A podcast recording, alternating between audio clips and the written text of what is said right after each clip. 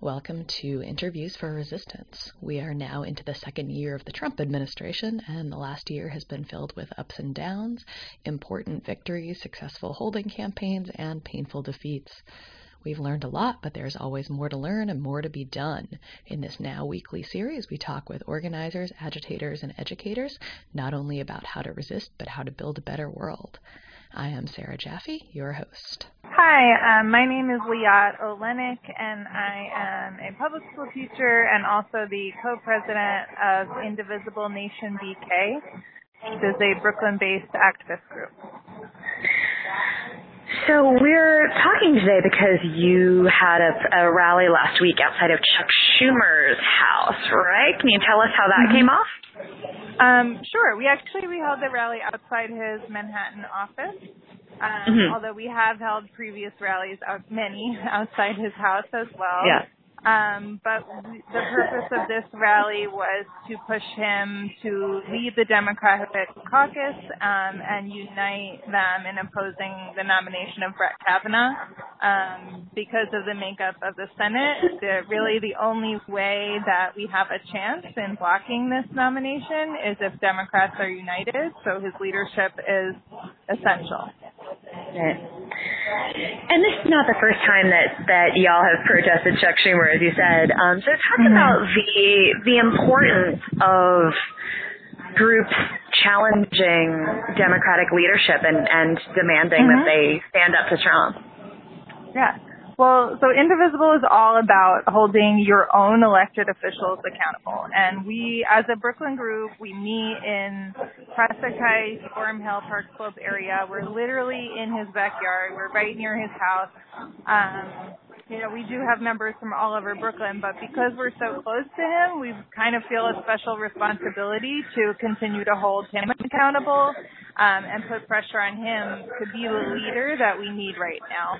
Um, all elected officials are uh, are there for one reason because they were elected by people going out and voting for them. Um, and then, you know, when we signal to our representatives what we want them to do, or that we are thankful for something or that we're disappointed in actions that they've taken, um, they pay attention because they want to ultimately get reelected um, right. and stay in office. So that's kind of the whole indivisible model is based on that. And so we, especially with Chuck Schumer, take that really seriously because we are in his backyard and also because he is the most powerful Democrat in the country right now. And more than anybody else, we need really strong, consistent, clear leadership coming from him and his office. Have you gotten any response from his office to these actions? Yeah, yeah. So um, we ha- we talk to his staff uh, pretty frequently. Um, so you know they know about the rally. Uh, they we always invite them to come and talk to people um, when we do a rally like that or a protest. Mm-hmm. Uh, they did not come down this time around. Um, yeah. But they, you know, we did, you know, let them know about it in advance, and they certainly uh, were aware that it was happening, and we're in conversation with them about um, the Supreme Court nomination and all the other things that are going on. Mm-hmm. And so you said they didn't come down this time, but they have before?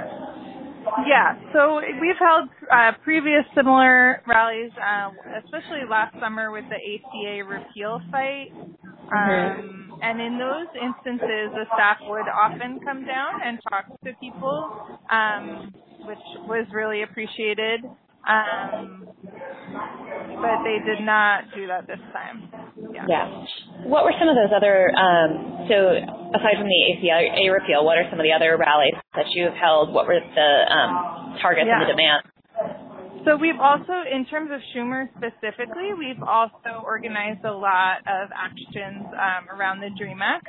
Uh, last mm-hmm. winter, we staged uh, one protest in Grand Army Plaza, which is two blocks from his house, and then one directly outside his home about the DREAM Act, um, because that was an area where he wanted to see stronger leadership in terms of using his leverage to protect dreamers, which is obviously still an issue. Um, and then last summer, as I said, um, in fighting Trump care. We I organized one or two rallies outside his office, and then way back in January of 2017, there were some protests in Grand Army Plaza and near his house that were more focused on pushing him to oppose Trump's cabinet appointments. And we did not organize that, but we did participate. Um, so there's been kind of a similar local, uh, consistent push to urge him to be like a stronger no in the Senate and to unite his caucus on some key issues. Tell me about the makeup of the group. Who, you know, who sure. are people? Are these long time activists? Are these first time activists getting involved because of Trump? Mm-hmm. Uh, tell me, yeah. you know, how that how that came together and who the sort of sure. average person in the group is. Um, well, so we got started in December of 2016, so it was very much a response to the election. However, I would say like there's a wide range of experiences um, in the group in terms of like political activity and, and work.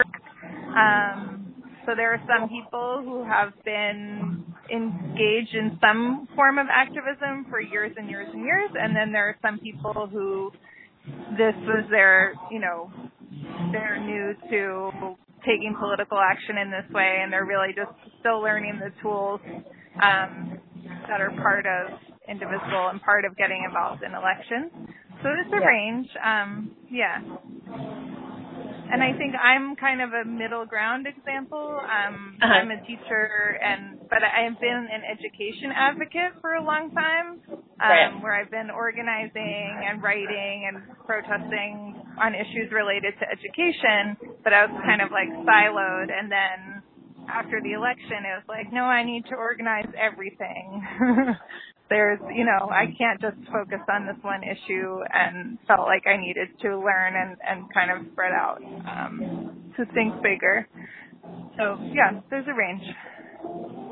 Yeah, and so, you know, within the group, talk about the you know, was anybody sort of opposed to the idea of challenging Democrats, or did people really come together with this idea that we really this is the appropriate thing to be doing right now? Yeah, I mean, I think uh, within our group, there's definitely, and within indivisible groups across the city and the state, there is a fair degree of unity with regards to how we see Senator Schumer's role in particular, and there is a widespread desire to see stronger leadership from him. Um, mm-hmm. not just specific to our group, and we don't really see it as challenging Democrats. We see it as like doing the basic Democratic job of holding elected officials accountable, no matter what party they're a part of. Like that's our role as active and informed constituents, is to make sure that our elected officials are really representing us and our interests. Um, so you know that kind of guides our work with related to Senator Schumer, but also all other elected officials that we interact with. Yeah, yeah. So going forward, um, I mean, the, the Supreme Court nomination is one fight. We're leading into midterm elections. Right. Um, what do you What do you want to see from Senator Schumer um, mm-hmm. and the mm-hmm. Democratic leadership going forward? So, uh, Specifically with regard to the Supreme Court, we want to see United Democratic Caucus. It's very simple and it's essential. Uh, we've seen it that be effective last summer with the ACA repeal fight. The only reason we were able to stop the repeal of the ACA is because we had a United Democratic Caucus, and it did not hurt Democrats in polling or in messaging or anything to take a strong stance on an issue that affected millions of people. And we see like the same issue at stake with this, the healthcare is at stake, combined with so many other issues, including like the possibility that our president could attempt to pardon himself, right? Like, so there's really, we just expect a clear, firm line on the Supreme Court nomination where all Democrats are saying, we're voting now. Whatever their individual reasons are, you know, that will vary depending on what state they're from, but we expect unity. Um, and then going forward into the elections, we'd really like to see him take a more active role in helping to craft Democratic priorities and messaging because you know, he's not very visible in this, and this is something we've actually met with him in person about, um, where he put out this Better Deal platform, which has a lot of really good policies in it, but we're not mm-hmm. seeing it being promoted or, you know, shared with the public in a way that is effective. Um, yeah. And so that's part of why, I don't know if you know, we had pushed for Senator Schumer to hold a town hall in New mm-hmm. York City for over a year. He hasn't held one in years and years and years, and we felt like this is what leadership is about, and he needs to talk directly to constituents. Um, you know, Elizabeth Warren and Bernie Sanders are holding nationally televised town halls where they're talking to millions of Americans. He's the minority leader. He needs to put himself out there. Um, and there was a town hall scheduled for the first week in July, uh, which we were very excited about, and it was canceled uh, at the last uh-huh. minute because of some travel issue. So, yeah. in addition to uniting Democrats on the Supreme Court nomination, we really want to see him just like rise to that leadership and one re- re- leadership needs of the moment, reschedule his town hall, but also just put himself out there in ways that help all the candidates who are running to win in November. Mm-hmm. Like elevating yeah. their message and just doing everything he can. It's kind of yeah. an all hands on deck situation. Yeah. What were some of the policies in that that um, that people in your group found inspiring? Um, so, I mean, there's definitely some really good things in the better deal. There's antitrust, uh, you know, that talking about antitrust regulations, um, $15 livable minimum wage, um, protections for unions, for teachers, like those are all, all compelling things. Lowering the cost of prescription uh, prescription um, drugs. You know, it's it's very uh, there's great policies within it, but they're kind of like there's not an overarching message, and it's not being shared with the public. Um, mm-hmm. So we want to see him out there talking about this is what I stand for, this is what it means to be a Democrat, and I'm not afraid to answer your questions. You know, I'm not afraid to be held accountable by my constituents. And, you know, these are the ways you can do your part and help whoever get elected in November.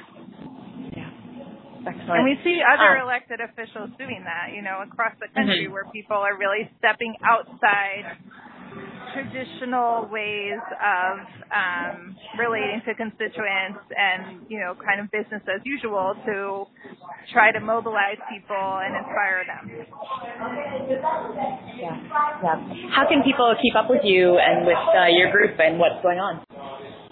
So um, they can definitely follow us on social media. Twitter, we're at BK Indivisible. Our website is indivisiblenationbk.org.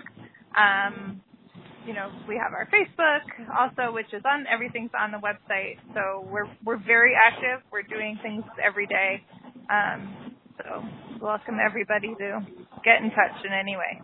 So we do have an email list. Um, if people want to sign up, they can just on the website, you know, send us an email or message us on Twitter or on Facebook in any way, and we will sign them up.